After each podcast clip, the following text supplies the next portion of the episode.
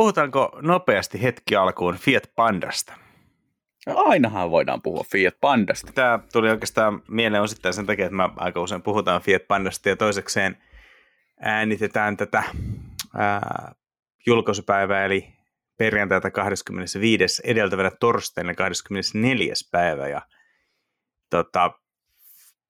joku muukin on ehkä saattanut huomata päivän uutisesta muutaman ikävämmän teeman ja tuli vähän mieleen se, että mä aikanaan ostin sulta sen Pandan pois ajaakseni sillä Ukrainaan ja ajoin sillä kyllä myös Ukrainasta pois ja sitten Panda jatkoi elämää eteenpäin ja jatkaa käsittääkseni vielä tänäkin päivänä. Kyllä, Panda seikkailee viimeisimpien tietojen mukaan Oulussa. No niin, mutta tosiaan tavallaan tämmöinen pieni aihe nousi esiin, katselin vähän kuvia sieltä päin, mutta mä ajattelen, että varmaan jokainen, jota tuo aihe kiinnostaa, joka haluaa sitä seurata, niin voi kuunnella uutisia siitä muualtakin, jos on jotain kuuntelijoita, jotka haluaa pysyä tiedottomina maailman tapahtumista, niin suokaan sekin he niille. Eli puhutaan tällä kertaa jostain muusta, puhutaan Hondasta, koska meitä pyydettiin viime viikon Peugeot-jakson jatkoksi lisää automerkkitarinoita, pyydettiin erityisesti Saabia ja oliko Opelia? Joo, nämä General Motorsin tämmöiset niinku miten uskotaanko sanoa, indie-merkit, niin on semmoisia, mitkä toistuvasti esiintyy näissä, että myös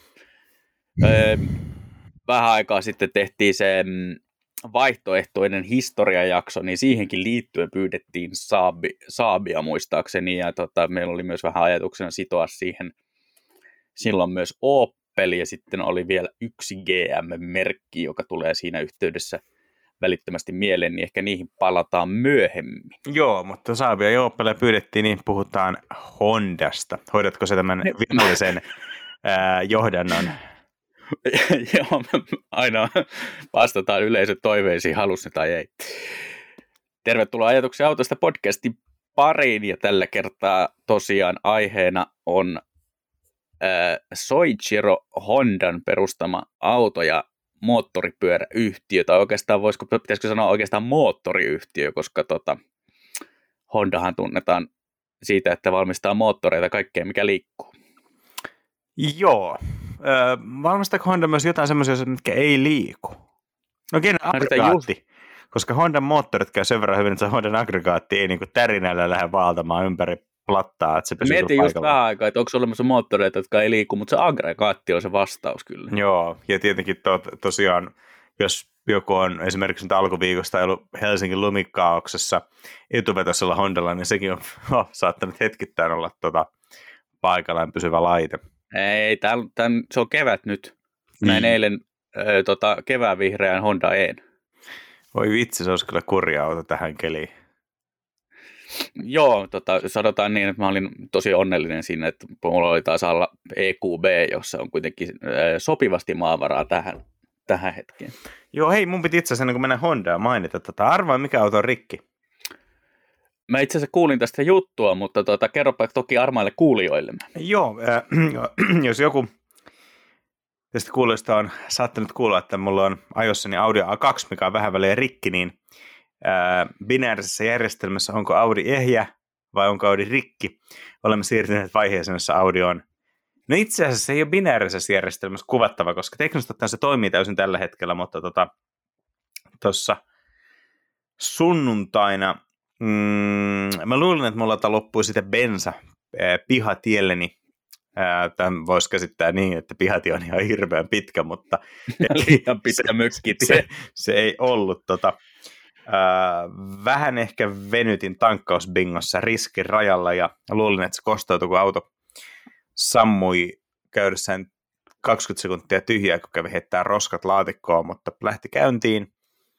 Mutta eikö itse asiassa ei lähtenyt käyntiin, mutta sitten mä sain myöhemmin sen käymään ja kaikki ok. Mä ajattelin, että tämä johtui vaan siitä, että mulla loppui bensa.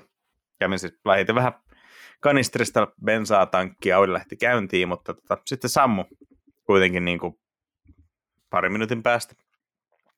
Ja ei lähtenyt käyntiin. No sitten se myöhemmin taas lähti käyntiin ja ajattelin, että ehkä siellä on niin kuin vähän jäänyt ilmaa sen takia, että bensa loppu, koska se on mulla talvella vienyt semmoista 7,5, suunnilleen 7,6 litraa, kun aika paljon paikalla sajoo. Ja kun se sammui, niin mä aloin katsoa, että mulla oli joku 550 kilometriä mittarissa, ja tuolla kulutuksella se muistaakseni tekee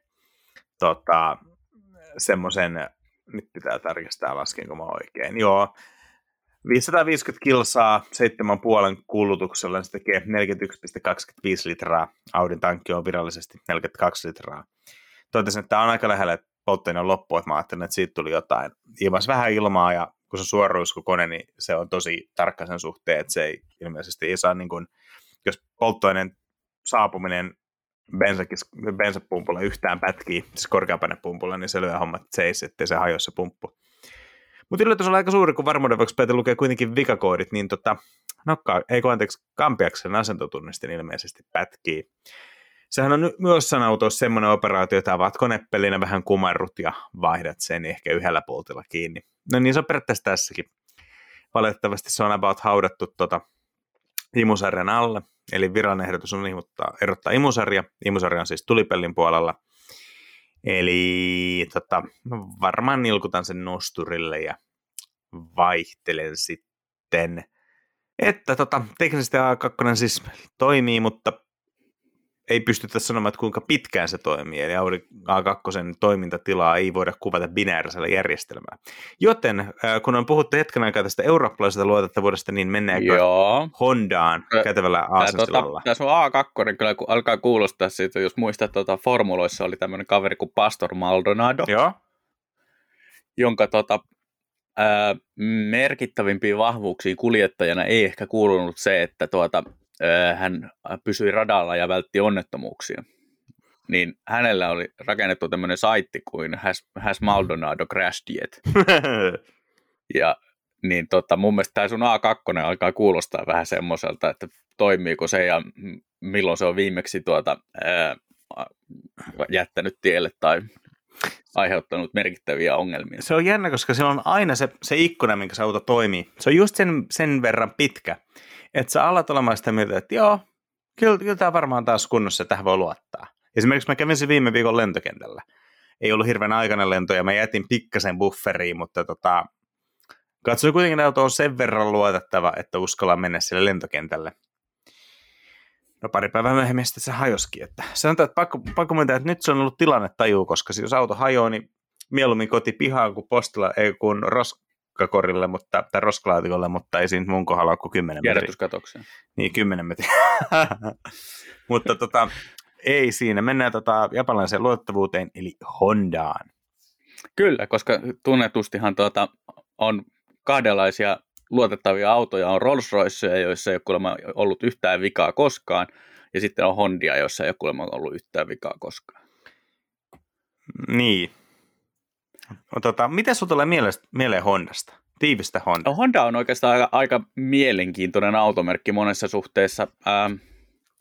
Siinä on vähän ehkä semmoinen hetkellinen notkahdus menossa, koska heidän tuotevalikoimansa tällä hetkellä ei ehkä ole aivan yhtä jännittävä kuin mitä se oli joitakin vuosia sitten.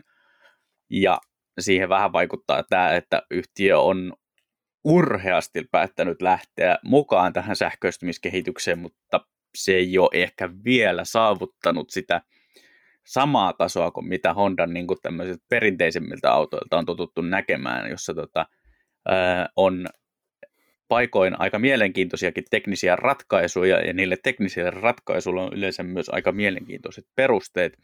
Se on sitten pikkusen toissijaista, että onko ne ratkaisut aina kaikilta osin sellaisia, jotka on relevantteja tai kiinnostavia kuluttajien kannalta, mutta ainakin on niin kuin hyviä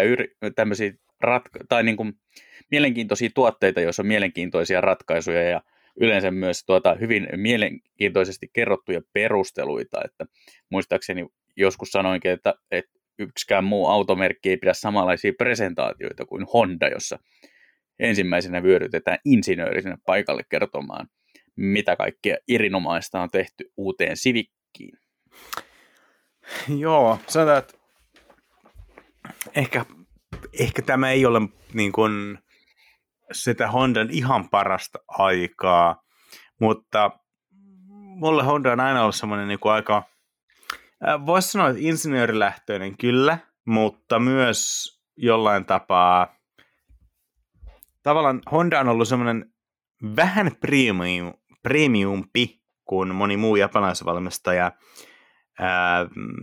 Honda on ehkä käyttänyt sellaisia niin kuin, usein niin kuin, hienompia ratkaisuja, jota ehkä joku muu automerkki olisi jättänyt käyttämättä. Et ihan näppärää, mutta entäs sitten? Eli esimerkiksi tämä, vaikka nykyisessä Honda Jazzissa ja muissa vanhemmissa niin kuin Civiceissäkin käytetty, tai vanhemmissa, mutta siis muistaakseni edellisessä Civicissä oli vielä tämä Magic Seat takapenkki, jossa sen lisäksi, että takaistuimen selkänoja kippaa alas, kuten kaikissa autoissa, niin kun selkänoja on normaalissa asennossa, niin sä pystyt nostamaan istuinosan, siis sen, missä normaalisti on reidet takapuoli, kippaamaan sen pystyyn selkänojaa vasten, jolloin siihen tulikin semmoinen iso sivuovesta lastattava aukko, mikä on tosi näppärää. Tämä on siis, niin kuin kuulijoille voidaan selittää niin, että Hondan takapenkki toimii tarvittaessa myös samalla tavalla kuin esimerkiksi metron tai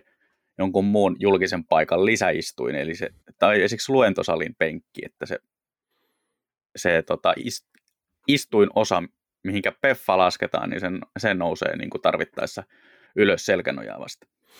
Joo, siis kaikkea tällaista jotenkin ehkä puhtaimmillaan, vaikka Honda on aina ollut ennen kaikkea niin tehnyt volyymiautoja, Civic, Accord, CR-V, kaikki tämmöiset, niin Hondassa on ehkä näkynyt semmoinen insinöörimäinen palo sit niissä niin hienommissa malleissa, ehkä nyt etenkin niin Type R:t ja sitten nämä, etenkin sanotaan, että mulle ehkä se Hondan kulta-aika oli 90-lukua, kun tuli VTEC-koneet ja mä muutamilla vähän viritetyillä B-sarjan, eli siis Hondan ensimmäinen VTEC-kone oli B16, eli 1.6 tuplanokkainen neliventtiilikone.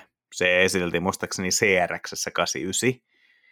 Olisi ollut ehkä varmaan Integrassakin, ainakin Japanin markkinoilla. Euroopassa tuottikaan 150 heppaa. Japanin kotimarkkinoilla muistaakseni se oli hyvin lähellä 160, melkein 100 hevosvoimaa litraa. Ja sitten myöhemmin mä oon ajanut tuolla Civic Aerodecilla, eli jos muistat 90-luvun loppupuolella oli Civicistä farmari. Joo. Joka oli, se oli itse asiassa niin brittikyhäilmä muistaakseni. Se taisi olla hyvin pitkälle sama perusrakenne kuin vaikka Rover 45 ja sitten niin kuin sen MG-versioissa, mikä ilmeisesti tarkoittaa sitä, että ne on hämmentävän hyviä ajaa, kun niihin käy kaikki Hondan viriosat. Tässä Aerodekissa oli 1.8 VTEC, eli B18-kone lähtöjään. Samaa sukujuurtus karkeasti kuin Integra Type R:ssä, ja ilmeisesti tämän yksilön kone on aika pitkälle rakennettu Integran osille.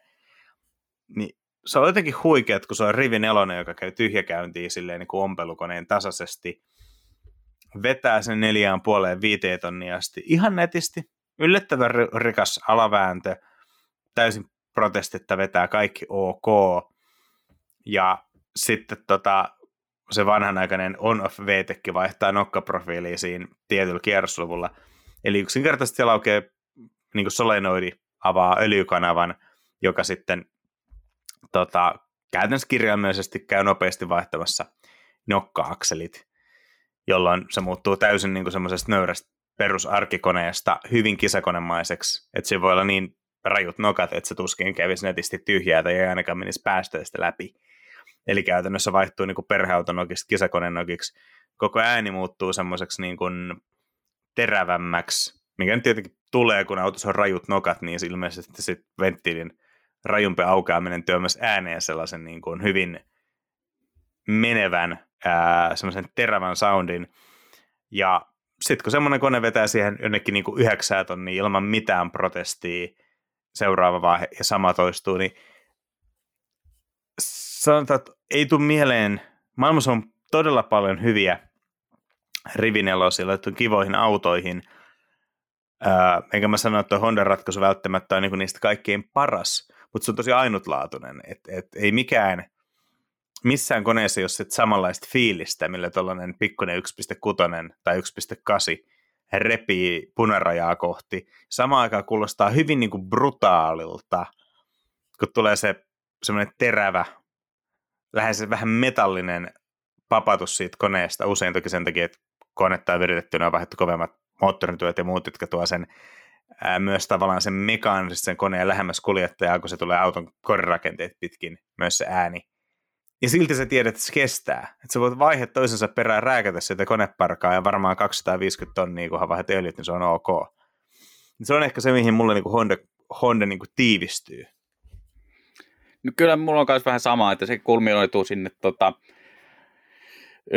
Ysärin molemmin puolin niin kuin Civic, Accord, Integra-vaiheeseen tosi paljon, että nämä on kans varsinkin Integra mun mielestä niin kuin pelejä, tai siis autoja, jotka on tullut tutuksi niin kuin pelien kautta omalta osin. Civic-hän toki näkee niin kuin näin ja sitten Accordeja, mutta niin kuin se maine on jotenkin ollut siellä, että nimenomaan ne semmoinen niin kuin Fast and Furious 1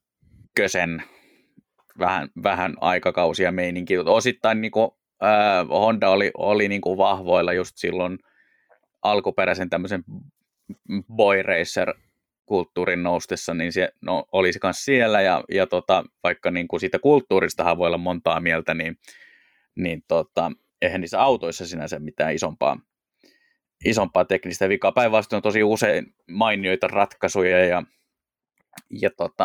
mieleen tulee niin kuin se, että esimerkiksi vielä tänäkin päivänä niin Hondalla mietitään hirveän paljon jotakin bensatankin sijoittamista, että se on niin kuin välillä kuljettajan penki alla ja välillä siirretty muualle ihan sen mukaan, mikä on koettu parhaaksi, koska yritetään niin kuin saada tehtyä mahdollisimman fiksuja paketteja, että myös niin kuin näiden hienojen moottoreiden lisäksi, mitä koko konsernista löytyy, niin eri tahoilta voidaan mennä niihin vaikka vähän myöhemmin, niin siellä mietitään myös niin kuin monia muita ratkaisuja, just näitä Integran ajettavuushan on legendaarista, ja sitten kaikki muita mielenkiintoisia ratkaisuja.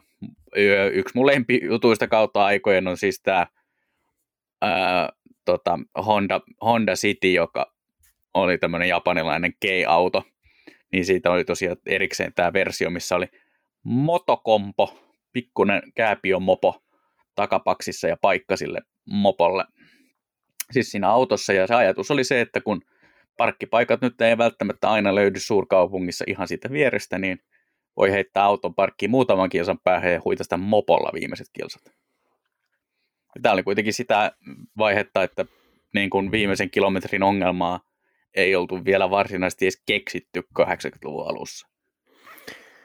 Joo, ehkä sä täytyy tuohon Integraan tarttua vielä takaisin, niin siitä tuli mieleen Integrassa Civiceis 80-luvulta asti ja näin, niin käytännössä eurooppalainen ratkaisu oli MacPhersonin ostetuet edessä ja jonkunnäköinen yhdystukiakseli hässäkkä takana, eli hyvin primitiivinen, sikäli tosi toimiva ratkaisu, mitä käytetään tänäänkin, niin Honda aloitti jo 80-luvulla käyttää muistaakseni päällekkäisiä kolmiotukia edessä ja takana, eli huomattavan paljon kehittyneempi ja kalliimpi ratkaisu, millä käytännössä saatiin lähinnä vaan parempaa hallintaa pyörän kulmille, ehkä joissain olosuhteissa myös pikkasen parempaa niin kuin mukavuutta tai melutasoa teoriassa.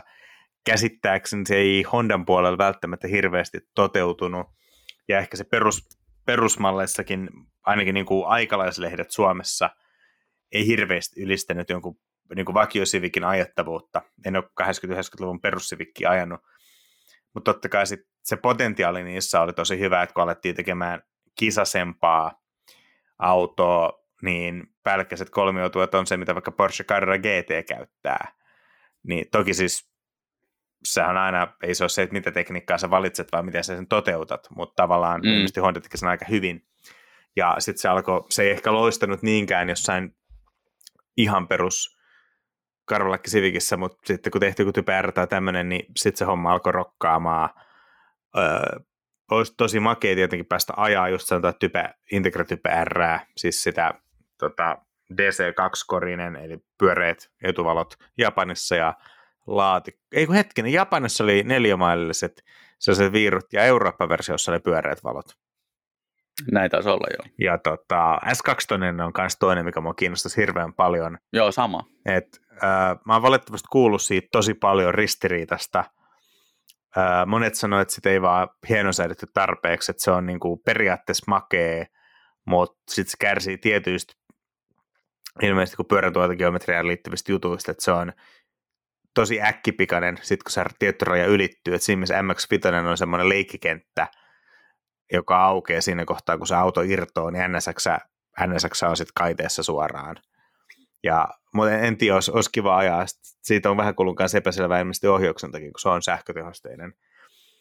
Mutta onhan se konsepti, että sulla on 2-litrainen, 240-heppainen, 9 tonnia kiertävä kone Roadsterissa. Onhan se ihan huikea idea. Se on jo aivan mahtava. Se X2-tonninenhan taisi olla, jos nyt ihan väärin muista, niin Hondan lahja vähän niin kuin itselleen. Joo. Niin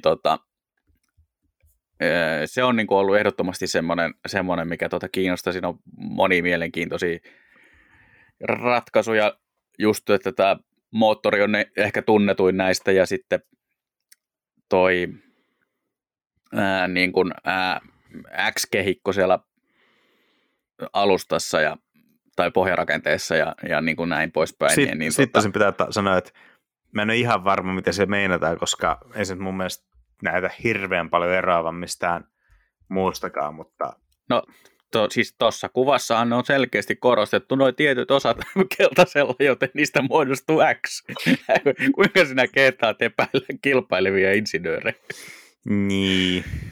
Mutta tosi mielenkiintoinen paketti. Ja, joo, se oli... S2-tonninen suunniteltiin vuonna 1999, jolloin kaikki asiat oli 2000, koska se oli uutta ja jännää, mutta sillä juhlittiin Honda 50-siä. Ja 50-lahjoista niin mun mielestä S2-tonninen ei ehkä niin kuin ole ollenkaan huonoimmasta päästä. Ei. Meidän pitäisikö ehkä 50-sistä mennä niin kuin kaiken alkuun? Mennäänpä alkuun, koska alussa oli Soichiro Honda, eli Honda kuuluu tähän kategoriaan automerkit, joiden takana on samanniminen ihminen. Mietin, se on jännä, että niinku japanilaissakin voi olla hyvin vaikeita sukunimiä, niin sitten kuitenkin automerkiksi onneksi päätyy firma, jolla on niinku verrattain helppoa. Niinku Honda nyt pystyy sanoa suomalainenkin. Mm. Mutta joo, Soichiro Honda oli ilmeisesti, meillä on varma lähde Wikipedia, joka me avattiin samaan aikaan, kun me avattiin nauhoitus, eli käytännössä opiskelemme Hondan historiaa livenä. Tervetuloa mukaan. Mutta eli Soichiro Honda perustui joku kaverinsa kanssa firman, joka alkoi tekemään niinkin eksoottisia juttuja kuin männä renkaita. Yritti myydä Toyotalle, mutta ei kelvannut, kun laatu ei riittänyt. Ja ilmeisesti sitten Honda opiskeli hieman Toyotan valmistusmenetelmiä ja sai homman toimimaan ja alkoi tekemään sitten männä renkaita. Toisessa maailmansodassa sitten ilmeisesti kuitenkin Toyota otti sitten vähän hommaa haltuun ja sitten ilmeisesti lopulta jenkit pommitti koko tehtaan, että se oli männänrenkaat sitten siinä. Mutta tuossa 40-luvulla alkoi sitten toi moottoripyöräbisnes, eli Honda, joka on edelleenkin tunnettu kaksipyöräisestä, niin aloitti.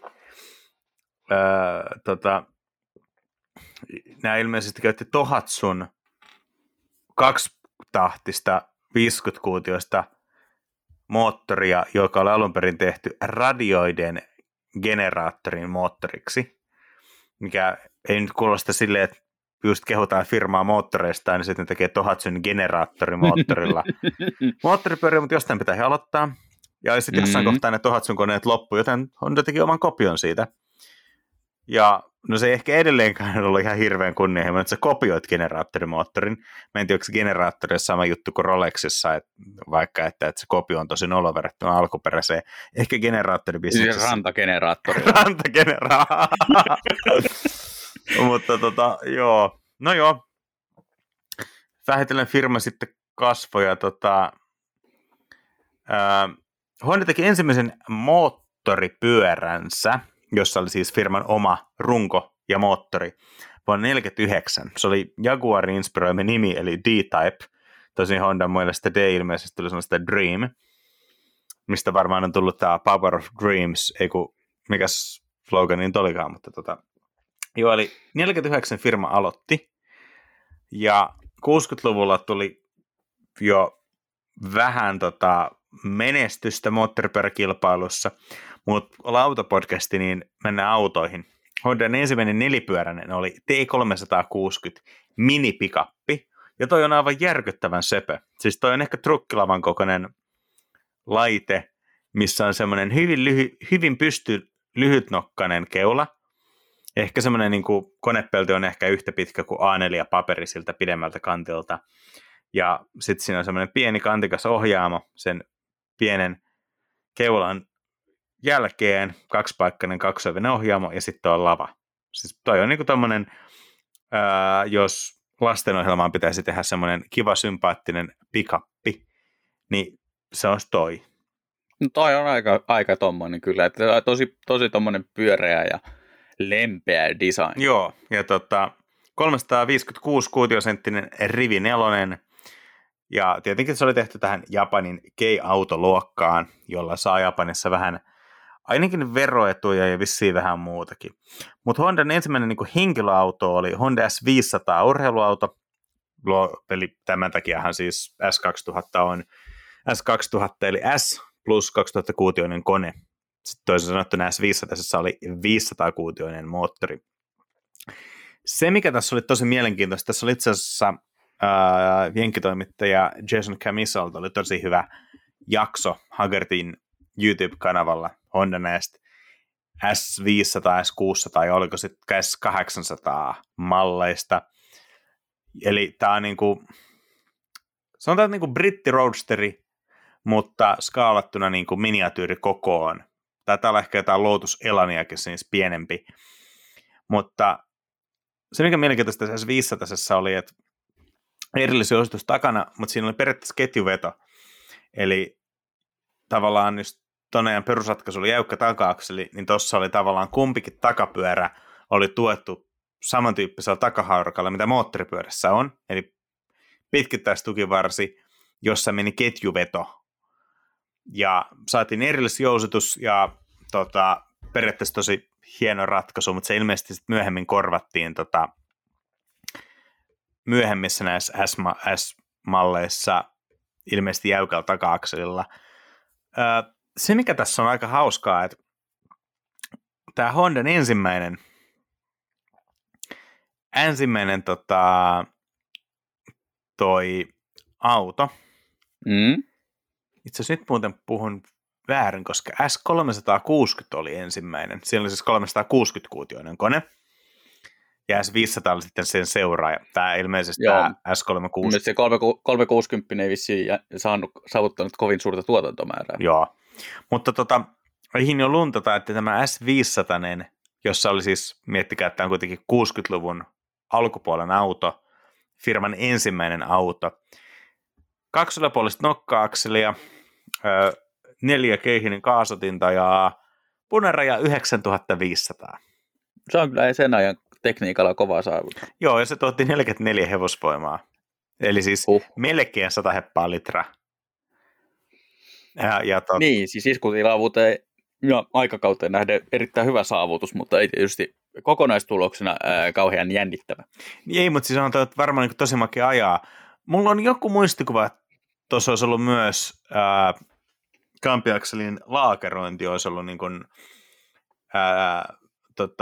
vierintalaakereilla eikä liukulaakereilla, eli jonkunnäköiset rullalaakerit tai vastaavat, eli se ei periaatteessa tarvinnut öljynpainetta.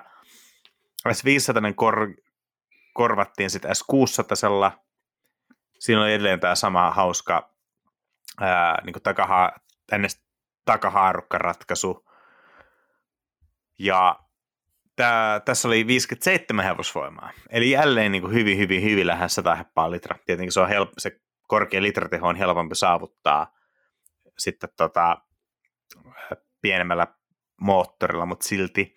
Sitten lopulta tuli S800, tästä oli myös kova niin kuin kupea tyyppinen versio, joka on vähän tulee mieleen kuin MGB tavallaan. Tämä oli sitten 66 vuodesta vuoteen 70. Ja 800-kuutioinen moottori tuotti 70 hevosvoimaa. Ja tämän moottori Wikipedian mukaan kierti 10 000 kierrokseen minuutissa. Koska miksi ei? No kymppihän riittää, niin kuin kaverini aikoinaan kommentoi koulumenestystä. Niin joo, tosi mielenkiintoista. Mun mielestä tässä oli vielä tuossa toi Kamisa kommentoisi Hagertin jaksossa, että se syy tavallaan, miksi Honda lähti sitten autohommiin tuossa vaiheessa, kun lähti, niin oli siis se, että Japanissa suunniteltiin jotakin lainsäädäntömuutosta, joka olisi sulkenut ovet, että niin kuin sen jälkeen ei enää olisi ollut mahdollisuutta ryhtyä uudeksi autovalmistajaksi, jos ei ole ollut jotakin markkinoilla. Niin sitten Honda ilmeisesti, muistaakseni, vähän ripeytti tätä projektia. Se taisi olla, joo. Just Matsissa oli muistaakseni osittain kai sama. Että siellä laitettiin joku deadline, että tiettyyn aikaan mennessä pitää olla autonvalmistaja tai sitten ei ole autonvalmistaja. Niin jotkut merkit sitten niinku raahautu paikalle tällaisella pikkasen jälkikäteen vähän hassun laitteella, vaan sanoakseen, että hei, hekin on autonvalmistajat, nyt hekin tekee autoja.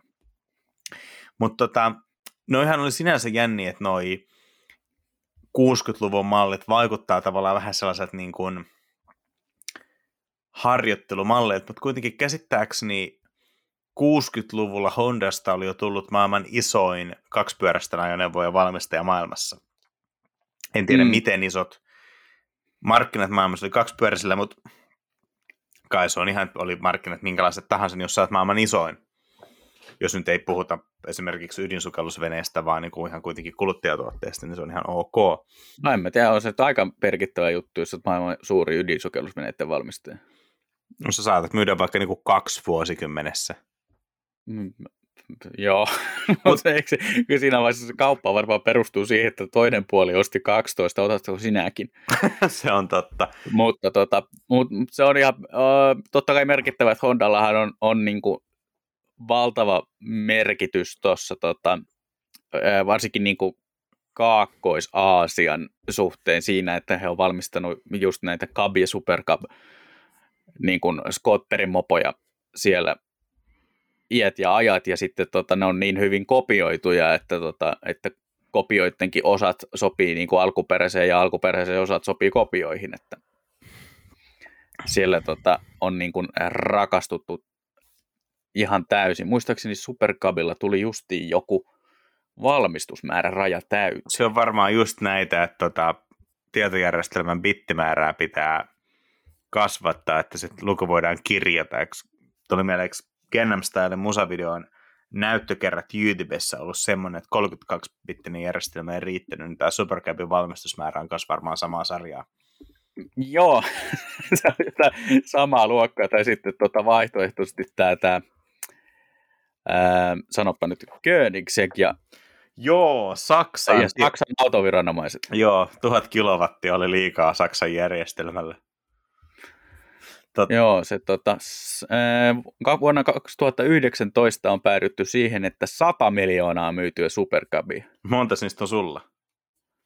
No ei kyllä yhtään, mutta pakko kyllä jälleen kerran nostaa hattua Mighty Car Modsille, jossa oli vähän aikaa sitten pientä Supercub-hulluttelua, ja totesin, että jos lähtisin kaksipyöräisiin, niin luultavasti hankkisin itselleni Supercubin, koska se vaikuttaa olevan kaksipyöräisten Fiat Panda. Kaikki varmaan huutaa jo kotona yleisössä, että sehän on tietysti Vespa, mutta ei se nyt kyllä tällä kertaa ollut. Joo, mä tykkään tästä logiikasta. Mutta se, mikä mun mielestä on niinku huomion arvosta, on se, että Honda teki ensimmäisen autonsa vuonna 1963. Yes. Se on 23 vuotta ennen, kun Toyota esitteli Acura-brändin vuonna 1986. Eli jos japanilaisten autovalmistajien luksusbrändeistä Lexus on se, mikä on eniten tunnettu, niin eikö Lexus esitelty vuonna 1989? Joo. Ja Toyota debytoi Acurallaan vuonna 80. Vai Honda? Niin Honda debytoi Acuralla Yhdysvalloissa vuonna 86. Eli joo, niin kuin... sehän oli siis Acura oli se tavallaan esimerkki, minkä perusteella Toyota uskalsi tehdä Lexuksen. Okei, joo. Ja Nissan myös Infinitin. Joo, ja Mazda Amatin, joka ei sitten ikinä tullutkaan, mikä on muuten oikeasti myös jakson... Se on kyllä oikeasti jaksonaiheinen arvoinen se juttu, varsinkin jos ottaa Xedoksen mukaan, mutta... Mutta tavallaan 23 vuodessa niin kuin tällaista aloittelijasta niin kuin toisen nimenomaan luksusbrändin Jenkeissä lanseeraavaksi on aika kova tahti. Acurahan ei käsittääkseni Euroopassa ikinä lanseerattu, eli osa Euroopan malleista, kuten esimerkiksi ainakin 2 vikaa Accord-sukupolvea, mikä meillä on myyty, niin ne oli Jenkeissä Acuroita. Integra oli myös Acura Yhdysvalloissa. Sukupolvesta riippuen, oliko se Acura Integra vai Acura RSX, mutta kuitenkin Civic on taas aina ollut Honda, että ne on vähän mennyt ristiin. Mun mielestä Acuraa ei kuitenkaan voi lähestyä mainitsematta NSXää. Se on aivan totta, koska se olisi ollut mun seuraava maininta, että opin aikoinaan koko Acuran automerkin olemassaolon jälleen videopelien kautta, koska minulle syttyi lamppu silloisessa päässäni, että mikä on varmaan jonkin... Mitä? Mikä pää sulla on nyt, jos sulla on silloinen pää? Vaihtopää. Joku hammasarissa. Niin kun toisessa videopelissä oli Honda NSX ja toisessa videopelissä oli Acura NSX, ja sittenhän minä pistin ne pelit päälle vuorotellen ja totesin, että tämähän on sama auto, tässä on pakko olla joku juttu. Niin siitä tajusin, että ilmeisesti tämä Acura on niin kuin Yhdysvaltain Honda. Ihan hyvin päättelit. NSX on sikäli tosi mielenkiintoinen, että sanotaan, että se on ehdottomasti todella korkealla listalla autoja, jota mä haluaisin päästä ajamaan. Mä oon kuullut siitä vähän ristiriitasta, mutta mä haluaisin kokea sen, ja mä myös veikkaan, että se ristiriitaisuus johtuu ennen kaikkea siitä kontekstista, missä NSX usein huomioidaan, eli sehän oli Hondan, NSX:llä Honda näytti muulle maailmalle, että kuinka superauto tehdään. Eli jos aiemmin oli ollut niin kuin Ferri 308, 328-sarjaa, eli aika temperamenttinen laite varmaankin, Porsche 911, joka NSX:n kehitysaikaan oli tosi vanhanaikainen, että nyt jo fanitetaan ilmajäähyjä, mutta 80-luvun loppupuolella ei ollut edes 964 esiteltyä, joka uudisti aika paljon jousutusta, vaan 80-luvun loppupuolella 911 oli vaan niin faceliftin siitä vuonna 64 esitellystä. Eli siis siitä autosta, mikä oli esitelty vuosi Hondan ensimmäisen auton jälkeen. Sitten samaa laitetta oli vaan niin kuin hiottu vähän, mutta ei ikinä otettu puhtaalta pöydältä. Eli käytännössä Porsche myi 60-luvun puolivälin autoa ehostettuna, meikattuna, kun Honda debytoi. No joo, Honda kehitti NSX:ää. NSX debytoi vuonna 1991, jolloin Porsche oli toki 964, joka oli sitten vähän isompi steppi 60-luvun autosta eteenpäin, mutta kuitenkin. Mutta joka tapauksessa maailma teki tuollaisia aika niin kuin rajun kompromissin olisia laitteita, ja sitten Honda tavallaan yhdisti sen superauton ja sitten sen Civicin.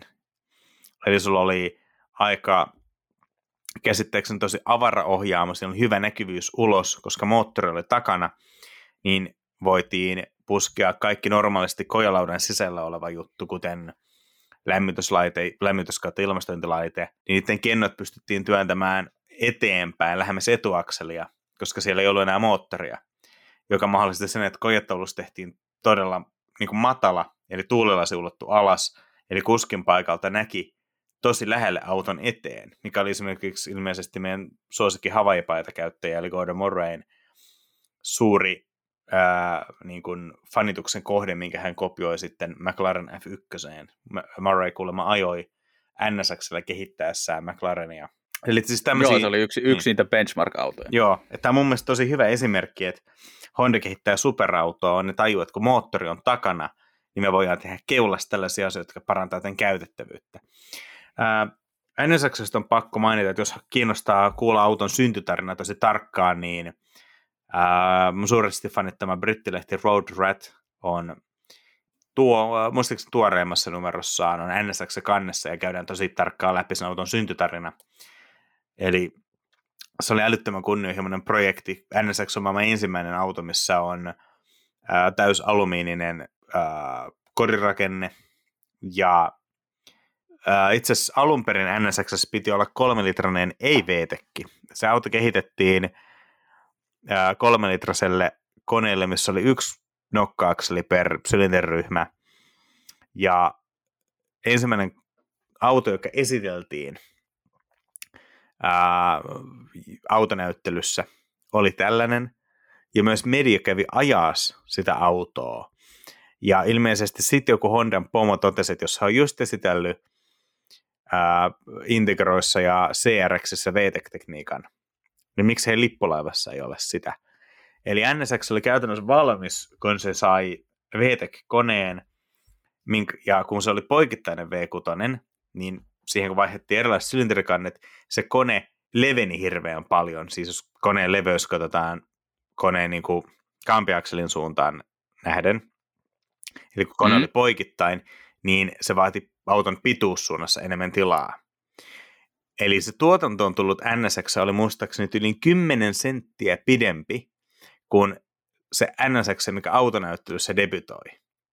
Ja myös se auto, mitä media kävi, jotkut niin kuin ekat pressiajot oli. Siis tietenkin se oli tämmöinen niin kuin tulee ajamaan prototyyppejä tyylinen ratkaisu, mutta siis kuitenkin. Ja ilmeisesti samaisen auton konetehot ja kaikki tämmöiset nousi aika paljon.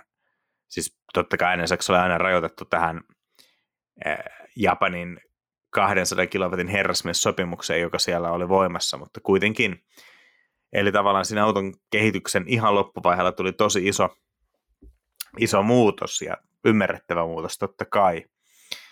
Ja NSX oli kaikkea muutakin. Se oli muistaakseni titaaniset kiertokanget ja kaikkea tällaista niin kuin tosi hienoa niin kuin insinöörisuunnittelua. Ja siis kyllä mä niin kuin ajamatta uskon, että se varmasti oli niin kuin teknisessä mielessä maailman hienoin superauto vuonna 1991. Mutta mä en tiedä, tekeekö se siitä niin kuin huippuhienoa harrasteautoa sitten vuonna 2022. Ja onko se liian niin kuin hiottu, että sitten tulee tavallaan vähän pliisu ollakseen sitten se viikonloppuauto. Ja sitten taas arkipäiväiseksi autoksi se on ehkä kuitenkin vähän liikaa. Se voi asettua mielenkiintoisen kohtaan, että varmaan niin kuin mielenkiintoinen harrastettava toi NSX, että just asettuu varmaan tähän, että ei välttämättä ole semmoinen ihan viikonloppu roadster, mutta ei myöskään niin kuin, on vähän ehkä raju jokapäiväiseksi laitteeksi, mutta toi on tosiaan makea toi designhan tuossa just ohjaamon ympärillä, eli haettu selvästi tuommoista niin kuin F16-hävittäjän tyyppistä niin kuin, kuplaohjaamoa, josta näkisi mahdollisimman paljon ympärilleen. Ja sitten tietysti, jos pelaa kotona semmoista niin kuin, ajatuksia autosta bingoa, niin eihän tietysti Honda NSX:stä voida puhua ilman, että mainitaan se, että myös Hondalla ajanut formulakuljettaja Ayrton Senna osallistui edes jonkin verran auton kehitysprosessiin niin kuin ajelemalla vähän autoa susukalla ja antamassa kommentteja, vaikka sitten varsinainen kehitystyö ilmeisesti tapahtui paljon manuaalisemmin tuon Satoru Nakajiman toimesta. Joo, ja ilmeisesti sinänsä niin kuin Honda oli kaiketi kuitenkin 90-luvun alkaessa hyvin heikossa hapessa, ja ilmeisesti osittain sen takia, että tavallaan ne oli missanneet osittain ton tila-autobuumin, joka alkoi etenkin Honda niin kuin ehkä päämarkkinaan Yhdysvalloissa 80-luvun puolivälissä, kun Chrysler Voyager aloitti hommat, ja sitten ilmeisesti vaikka niin kuin mun lapsuuden muistikuva on, CR-V oli ensimmäisiä katumaastureita, niin ilmeisesti kuitenkin RAV4 ehti sen verran paljon aikaisemmin myyntiin, että CR-V tuli vähän myöhässä. Ja ilmeisesti noitten kehittäminen sit vaikuttaa aika paljon kaiken muun kustannuksella, josta ehkä yksi merkittävimpi oli se, että Hondahan niin kuin yksinkertaisesti dominoi Formula 1 90-luvun taitteessa just silloin, kun Senna ajoi niillä. Eli Honda toimitti siis moottorit McLarenille mutta sitten kun toi firman talous alkoi menee vähän heikommaksi ja ilmeisesti Honda pelkäsi sitä, että Mitsubishi niin kun ostaa Hondan pois, niin luopuvat Formula 1:stä. Mutta sitähän ei ikinä tietenkään tullut, että Honda selvisi ja pitkässä tarinassa Mitsubishi ei. Tai no, selvisi, mutta niin kun kuitenkin. Ja no sitten 90-luvun alun jälkeen Honda lähti taas parempaan tilanteeseen. Että sitten tavallaan tuli tämä, mistä me puhuttiin tavallaan kulta-aikana. Mä ymmärrän, että niinku CR-V on varmaan Hondalla kaupallisesti supertärkeä tuote, mutta niin kun mä oon niin kuin aina vähän vierastanut. Mun mielestä niin kuin Honda on aina ollut tavallaan sellainen, niin kuin mä sanon, että funktionaalinen, tarvittaessa kalliita ratkaisuja. Ei semmoista, niin kuin, jos miettii älyttömiä kalliita ratkaisuja, niin muistatko tuon toisen sukupolven Skoda Superb, viisovinen? Siinä oli takaluukus nappiolla pystyy valitsemaan, että aukeako auto sedanina vai hatchbackinä. Joo. Eli siis sä pystyt avaamaan pelkän takaluukkuosan, joka oli saranoitu takalasin alalaitaan, kuten sedanissa. Ja sitten sä pystyt painamaan nappia ja avaamaan takaluukun, niin sitten se aukesikin takalasin kanssa. Eihän kukaan tarvitse tuommoista. Jos sulla on viisovinen auto, niin avaa se 5 ovea. Äläkä esitä naapurille, että ei kun tämä on sedan, katso. Että niinku tavallaan pistetään rahaa vaan järkyttävään ratkaisuun, niin mun mielestä tommonen taas ei ole hirveä Honda-maista. Skoda on yleensä siis tosi fiksu näissä. Et Skodalla on niinku semmosia näppäriä tosielämää palvelevia ratkaisuja, mutta toi oli ihan älytön. Ja että Hondalla on ollut just kaikkia tällaista, nämä Magic Seatit vastaavat. Honda on kai harvoin merkki, joka on tehnyt niin kuin manuaalivaihteisen hybridin, eli CRZ:n. Mä en ole ikinä ajanut semmoista, ja sääli, että se ei saanut jatkoa. Sitten jotenkin 2000-luvun myötä, niin jotenkin se lähti vähän menee pieleen. Siis ei ehkä business-mielessä, mutta automielessä. Joo, ei se niinku hirveän vähän on tämän hetkessä tuotevalikoimassa mitään, mikä kiinnostaa. Civic on tietysti pärjännyt, se on tehnyt vähän niin sanotusti oktaavia, eli se on, Civic on kasvanut jo sen verran, että se mun mielestä menee osittain jo luokkien väliin. Se on tilava sillä, että se on jo mun mielestä aika iso kokoisekseen.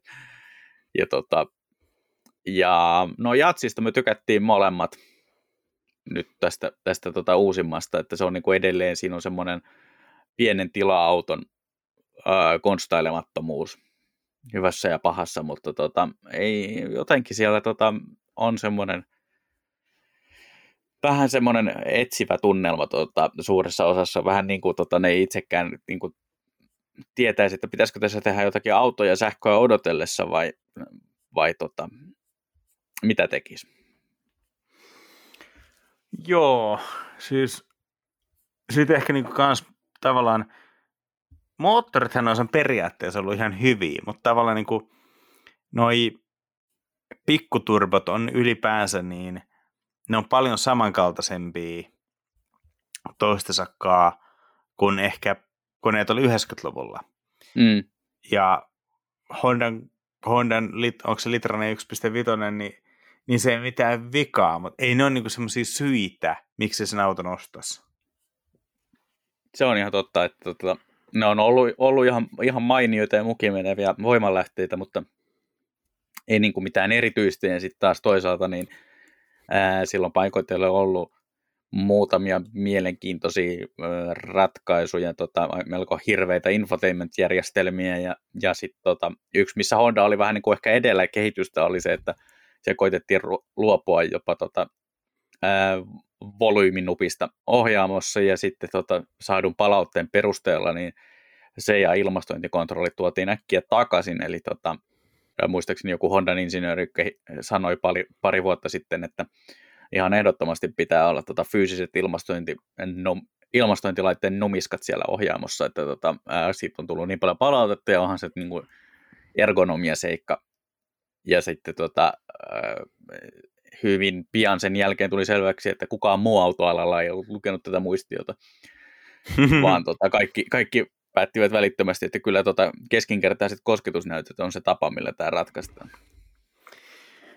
Hondalla on vissiin ollut vähän muistan lukeneeni joku ehkä 6 vuotta sitten uutisen, että Honda niin kuin järjesti uudelleen aika pitkälle koko tuotekehityksen, että se oli kai ollut jossain vaiheessa tosi hajallaan, että oli ympäri maailmaa erilaisia tuotekehitysyksiköitä ja ne ei oikein hirveästi kai kukaan koordinoinut niitä, että jostain tuli jotain toisaalta toisenlaista, mutta Honda kai vissiin veti kehitystä paljon takaisin Japaniin päin ja tai ainakin on tekemässä, niin saadaanko se just vähän enemmän järkeä. Tässä Road Ratlehen aiemmassa numerossa oli hyvä juttu, jossa verrattiin Hondaa moottoripyörävalmistajana ja Hondaa autovalmistajana. Ja nimenomaan niiden niin kuin eroja. Ja se oli tosi mielenkiintoista, koska niin kuin se moottoripyörävalmistaja vaikutti paljon semmoiselta niin kuin koherentimmalta tasasta kehitystä eteenpäin, jatkuvaa parantamista ja niin kuin selkeä suunta. Siinä mistä autovalmistajalla oli välillä vähän, että Civic on kova juttu, sitten yhtäkkiä CR-V on kova juttu ja no molemmat nyt on toki ollut olemassa niin kuin CR-V yli 25 vuotta, että voi sanoa, että sekin on niin kuin vakiokalustoa, mutta että moottoripyörissä se oli niinku tavallaan niin tuntuu, että sillä firmalla on koko ajan niinku selkeä suunta. Autossa mennyt hukassa. Ilmeisesti se koko tapa, millä se firma toimii autopuolella, on eri kuin miten se toimii moottoripyöräpuolella. Ja saa nähdä, saako nyt vähän jotenkin kasattua. Kyllähän Honda sinänsä on niinku just, että esimerkiksi tämä Jats on todella hyvä auto. Mä veikkaan, että kukaan meidän kuulija ei suostuisi hankkimaan sellaista itselleen sen ulkonäön takia, mutta sehän on enemmän just semmoinen niin kuin vanhusten liikuttelulaite ja siihen nyt todella hyvä. Sitten miten mieltä sä oot tuosta vielä toistaiseksi nykyisestä Civic Type R:stä? Se on siinä mielessä mielenkiintoinen, että se määrittää mun mielestä aika voimakkaasti sitä koko Civicia, että se mun mielestä se perussivikki voisi jopa vähän relata, koska sitten taas sen Type R:n olemassaolon takia sit perussivikistä on tehty niin semmoinen vihaisesti muotoiltu ja niin kuin näin, niin se perusmalli voisi mun mielestä relata. Mun mielestä se on ollut ihan hyvä ja mielenkiintoinen lisäys kyllä markkinoille toi nykyinen Type R. Kaikki ne limitedeineen ja muineen versioineen, mutta ehkä siinä suurin ongelma on ollut, mun mielestä tuntuu, että se on vähän karannut kauas, että siinä on vähän liikaa tehoa ja vähän liikaa hintaa. Hintaa jo ainakin. Ja mä olen samaa mieltä siitä tavallaan, että se perussivikki näyttää siltä, mitä se Type R näyttää. Ja se Type R näyttää siltä, miltä sen pitäisi näyttää vasta sen jälkeen, kun sä oot käynyt mansorilla. Että se tavallaan on niin hirveän tämmöinen niin kuin Type R näyttää siltä, kun sä olisit viemässä sitä Fast and Furiousiin. Joo, kyllä, just näin. Ja muistaakseni mulla oli aikanaan jutun otsikkona, että älä naura, pinnan alla on taikaa, koska se on todella, todella upea auto ajaa. Se on, että jos jossain etuvetoisessa Hot Hatchissa tulee sama fiilis kuin 911 GT3 siitä, että se auto on niin kuin aivan oikeasti kiinni siinä tiessä, kertoo sulle kaiken, mitä tapahtuu, ja sillä on aivan absoluuttinen luotto siihen auton tekemisiin. Ja samaan aikaan se voimalinja, oli se sitten niin kuin manuaalilaatikon tuntuman sujuvuus, semmoinen tosi napakka, tarkka, tunnokas, sulava vaihteensiirto, niin ne kaikki on niin kuin tavallaan ihan samasta muotista. Toisesta muotista on vaan puserrettu ulos, takamoottorinen urheiluauto ja toisesta muotista on puskettu ulos hot hatchi. Ja sitten toki se hot hatchi on valitettavasti laitettu ne samat spoilerit, mitä GT3. Toki moottori on eri, että eihän se Hondan 2-litrainen turbo, se on tosi hyvä moottori, mutta niin kun, sit puuttuu se sama karisma, mikä oli näissä jakson alkupuolella mun heikuttamis VTEC-koneissa, mitkä oli just sellaisia niin kuin tavallaan, ne korotti sen tosi hyvän perusauton, tosi, itse kun ainutlaatuinen on kulunut termi, mutta niin kuin, perusteet oli hyvät ja se tuntui muuten niin kuin luokkansa kärkipään auton kaltaisilta, ja sitten se tosi karismaattinen moottori teki niistä niin kuin omanlaisiaan. Niin uudesti pääräs on se, että siinä on kaikki ne ainekset, ja sen voi sanoa, että se on niin kuin paras etuvetäinen hot hatchi, toki aika isolla hintapreemiolla, mutta kuitenkin, mutta jos siinä olisi niin kuin kone, joka poikkeaisi täysin kilpailijoistaan niin kuin luonteikkuudella, niin sit se olisi ehkä se hinnan arvoinen. Mutta nyt sit puuttuu tavallaan se yksi, se moottori on tosi hyvä, mutta se ei erota siitä kilpailijoistaan. Joo, se on ehkä vähän se mielikuva kanssa, mikä on itsellä, että se ei niinku enää ole samalla tavalla myyntivaltti Hondalle, mitä se oli jossakin vaiheessa, että jos niinku ysärillä tuntuu, että Honda hankitaan sen takia, että moottorin mukana saa auton, niin nykyisin se on ehkä niin päin, että auton mukana saa moottorin. Niin, ja se on tavallaan vähän sääli. Toki mä ymmärrän, että Honda on vaikea niin kuin tehdä mitään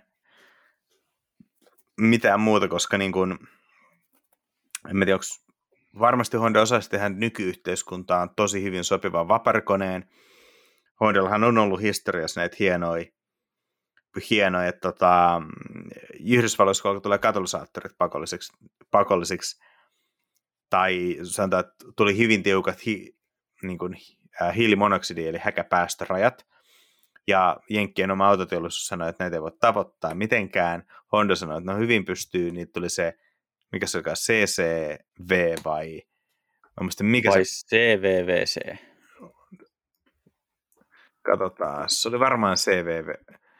oli varmaan CVCC, joo, 70-luvun puolivälillä, niin ootas mä katson, mistä tää tulee. Täällä on hieno termi.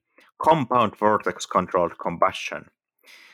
Eli Honda tavallaan kehitti vaan palotapahtuman niin hyväksi, että se käytännössä kaikki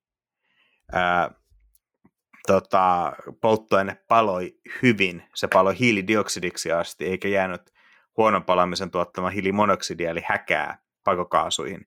Eli Honda täytti häkärajat ilman katalysaattoria. Ja jenkkiautoteollisuus sanoi, että sehän on helppoa tuollaisella pikkurivi-nelosella, mutta laitapa tämmöinen iso jenkkikasi sitten pyörimään, tee sillä sama juttu. Ja sitten Honda oli ilmeisesti huhun mukaan hankkinut, olisiko pikku tai isolohko Chevyn tai Fordin, en ole ihan varma, ja modannut sen toimimaan tällä CVCC-tekniikalla, todistaakseen vaan, että hei, ei se ole kiinni siitä, minkälainen kone teillä on lähtökohtana. Kysyä vaan, että miten te osaatte. Tehkää parempia moottoreita. Niin. Hetken, mutta Wikipediasta tuli mielenkiintoinen anekdootti, että vuonna 2007 Hondan CVCC-tekniikka otettiin Japanin Mechanical Engineering Heritage-listalle. Täytyisi katsoa. Mutta mekaanisen perinnön listahan kuulostaa tosi, tosi mielenkiintoiselta. Joo, tosi mielenkiintoista. Pitää joskus ehkä jakson jälkeen tutkia läpi. Mutta tää on mun mielestä niin hyvin tämmönen Honda-mainen, että todistetaan, että kyllä tämmöisen pystyy tekemään. Ja se, että tavallaan ratkaisu ei ollut katalysaattori, joka on tavallaan se moottorin niin kuin jälkeen prosessissa oleva laastari, joka fiksaa. Että katalysaattori polttaa sen hiilimonoksidin hiilidioksidiksi, mutta Hondan ratkaisussa hiilimonoksidia ei tullut, koska palaminen oli hyvää.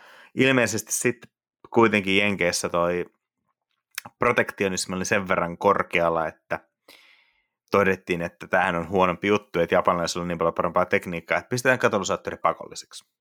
Joo, ja siitä oli hienoja lehtijuttuja, että muistaakseni, oliko Motor Trend vai Road and Track vai Car and Driver, joku näistä kuitenkin tutuista jenkkilehdistä, niin käytti vissiin kokonaisen vuoden siihen, että he kirjoitti artikkeleita, että nyt koko auto, henkilöautoilu loppuu tähän. Joo, se oli ilmeisesti järjettömän, oltiin todella niin kuin, sitä mieltä, että homma on, tai siis mielialat oli tosi synkkiä. Varmaan vähän mitä niin kuin tavallaan, no tällä hetkellä ei ehkä Euroopassa ole sinänsä, koska niin kuin ainakin autoteollisuus ja automedia me ollaan niin innoissaan niin kuin ainakin raportoimassa sähköautopuolesta. Mä en tiedä, onko kaikki auton käyttäjät, mutta siis hidas adaptaatio siihen ja homma rokkaisi mitään. Mutta toikaan nähtiin tohon aikaan niin kuin oikeasti semmoisen maailmanloppuna. Joo, ja Hondasta täytyy sanoa vielä sen verran, että täällähän tosiaan siis on kokeiltu niin kuin vuosien varrella kaikkea mahdollista, että oli justiin tämä CRZ, manuaalivaihteinen hybridi, sitten on ollut hybridejä, ladattavia ja ilman, FCX Clarity, polttokennoauto, vety, joka kulkee vedyllä, ja sitten on kokeiltu EV Plus sähköautoa vuonna 1997, Joo. Ja niin kuin kaikkea mahdollista löytyy tuolta niin kuin kehityslistalta, että innovaatioita on kyllä niin kuin, ihan järjetön määrä. Ja se on mun mielestä aika hauskaa, koska se vähän heijastuu tuosta, että muistelin, että Soichiro Hondalla, eli tällä firman perusteella, niin oli tämmöisiä muutamakin sitaattia. Tämä on aika hauska, että näitä kun lukee näitä, mitä hän on aikoinaan sanaillut, niin hän puhuu aika paljon siitä, että onnistuminen on 99% epäonnistumista. Että niin kuin aika paljon joutuu tekemään turhaa työtä, että välillä onnistuu jossakin. Ja sitten sit hänellä myös näkyy aika hyvin tämä, että hänellä on ollut paljon unelmia ja näkemyksiä, ja hän on kommentoinut muun muassa, että korkeakoulututkinto on vähemmän hyödyllinen kuin elokuvalippu, mikä on mielestäni aika mainio osoitus niin kuin tämmöisestä mielikuvituksellisuudesta, mitä on ollut. Ja tämä Power of Dreams näkyy selvästi täällä niin kuin tämän perusteen sloganeissa, mutta toinen, mikä oli mielenkiintoista, oli se, että Honda tajusi, että moottoriurheilu on se tapa, millä niin kuin tekniset ratkaisut muuttuu paremmiksi, ja toinen merkittävä oli se, että hän kommentoi, että jos hän olisi joutunut itse pyörittämään firman niin kuin bisnespuolta, niin firma olisi ollut konkurssissa alta aika yksikön. Joo. Mutta siis toivotaan, siis Hondassa on hurjan paljon potentiaalia. Mä haluaisin nähdä sellaista, niin kuin, se Honda, siis Honda e-sähköauto on sinänsä siis vähän valitettavan säädettävä kampe siihen hintaan, mitä sitten pyydetään. Mutta siinä oli jotain sitten samaa henkeä. Siis se oli niinku semmoinen tavallaan aika niinku kirkkaan vision tulos. Toki visiossa on ongelmia, koska sen akku on pieni, sen pikalatauskyky on huono ja sen kulutus on aika suuri. Eli se on ihan asiallinen kaupunkiauto, jos siellä oikeasti ajaa lyhyt matkoja ja pääsee joka matkan päätteeksi kotiin lataamaan. Se hinta, mitä siitä pyydetään, on niin kuin noin kaksinkertainen siihen nähden, että mitä siitä pitäisi olla. Niin, se on ihan totta, että jännityksellä odotan niin kuin näitä seuraavia, että Honda on vähän visioinut, että tulisi enemmänkin kaikkea, että siellä on muun muassa sähköinen urheiluautokonsepti esitelty jo kertaalleen, ja ainakin kun Honda e tuli niin kuin kiitettävän suorana versiona niin kuin siitä konseptiautosta markkinoille, niin antaa toiveita siitä, että siellä olisi kunnianhimoa lähteä tekemään myös niin kuin urheiluautoa sähköpohjalta ja niin kuin näin. Totta kai toivoo, että se sähköpuoli olisi sitten vähän paremmalla tasolla kuin nykyisessä eessä, joka ei varsinkaan tuommoisessa talvikäytössä ehkä naurata ihan hirveästi, mutta täällä on mun mielestä aika hauska Hondasta vielä moottoripuolesta sen verran, että Hondahan valmistaa sitten vielä niin kuin mönkijöitä, sitten on vielä niin kuin ruohonleikkureista lehtipuhaltimiin, generaattoreihin, pumppuihin ja näitä. Sitten on valmistettu koko Indianapolis 500-kilpailun lähtöruudukon moottorit. niin kuin aivan mieletön määrä kamaa. Nykyisistä tuotteista täytyy tietysti mainita Honda Jet, koska pitäähän nyt kunnon moottoriyhtiöllä olla oma lentokone. Mutta eikö Asimo ole haudattu?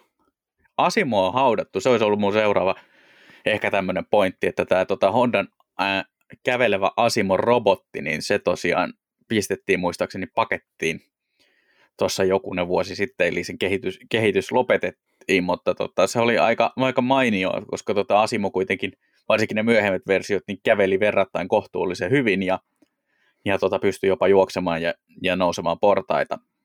Ja siinä oli selkeästi tämmöisiä, niin kuin Japanissa on aika voimakas, jos meillä puhutaan niin kuin suurista ikäluokista, että pian on iäkkäitä kansalaisia tosi paljon suhteessa työssäkäyvään väestöön, niin Japanissa se ongelma on vielä hirveämpi.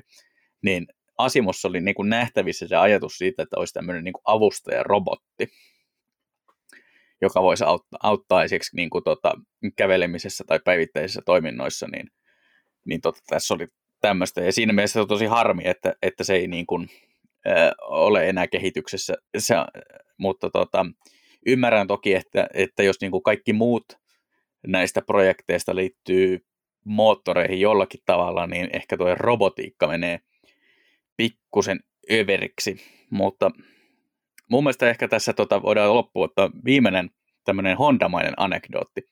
Tietysti, että Honda valmistaa myös niin kuin alamäkikilpailuun tarkoitettuja maastopyöriä. En tiennyt. Joo. Onko se moottoria? Ei ole, mutta se mikä on aika hauskaa, niin on se, että niissä kuitenkin on ihan oikea vaihdelaatikko. Hä? Joo, eli mun mielestä tämä on niinku hyvin ondamaista, että tehdään jotakin ja sitten tehdään se aivan toisella tavalla. Joo, siis toivotaan, että käsittääkseni Hondalla menee firmana ihan hyvin ja etenkin Amerikassa myynti on vahvaa. Euroopassahan se on tippunut aika niin kuin pienen luokan merkiksi, mutta katsotaan. Joo, siinä on vähän se ongelma, että ainakin niin kuin Hondasta kuuluvat uutiset ei tällä hetkellä ole semmoisia. Siellä ei ole kovin montaa mallia, mikä ehkä kiinnostaisi niin kuin Euroopan tasolla. Ja sitten kun taas niistäkin, mitä kerrotaan, niin ne malliversiot voi olla vähän rajoittuneita tänne, koska Eurooppaan on kuitenkin Honda jo hyvin aikaisessa vaiheessa ilmoitti, mä en muista, oli 24 vai 25 vuosiraja, minkä jälkeen kaikki on sähköistetty enemmän, joko vähintään lataushybridejä tai sitten täyssähköisiä. Mm. Joo. Että Jenkeissähän kytätään tällä hetkellä Integran paluuta. Joo, mutta eikö siitä tullut tämmöinen BMW 3-sarjan Gran Turismon tyylinen, niin kuin me odotettiin, niin kuin sanotaan, että me odotettiin kupeeta, jos nyt BMW-termeillä me odotettiin 4-sarjan kupeeta, niin me saatiin 3-sarjan Gran Turismo. No joo, se on tietysti hyvin, hyvin summattu näkemys siitä, että, mutta saa nähdä, että mitä siitä kehkeytyy, mutta ainakin siellä on niin kuin jonkinlainen ymmärrys siitä, että tietyt jutut kiinnostaa, ja nykyinen NSX-hän on poistumassa tuotannosta, mutta ilmeisesti Hondalla ei ole vielä ihan täysin luovuttu ajatuksesta, etteikö NSX voisi tulla tehdä paluun jossakin muodossa lähiaikoina.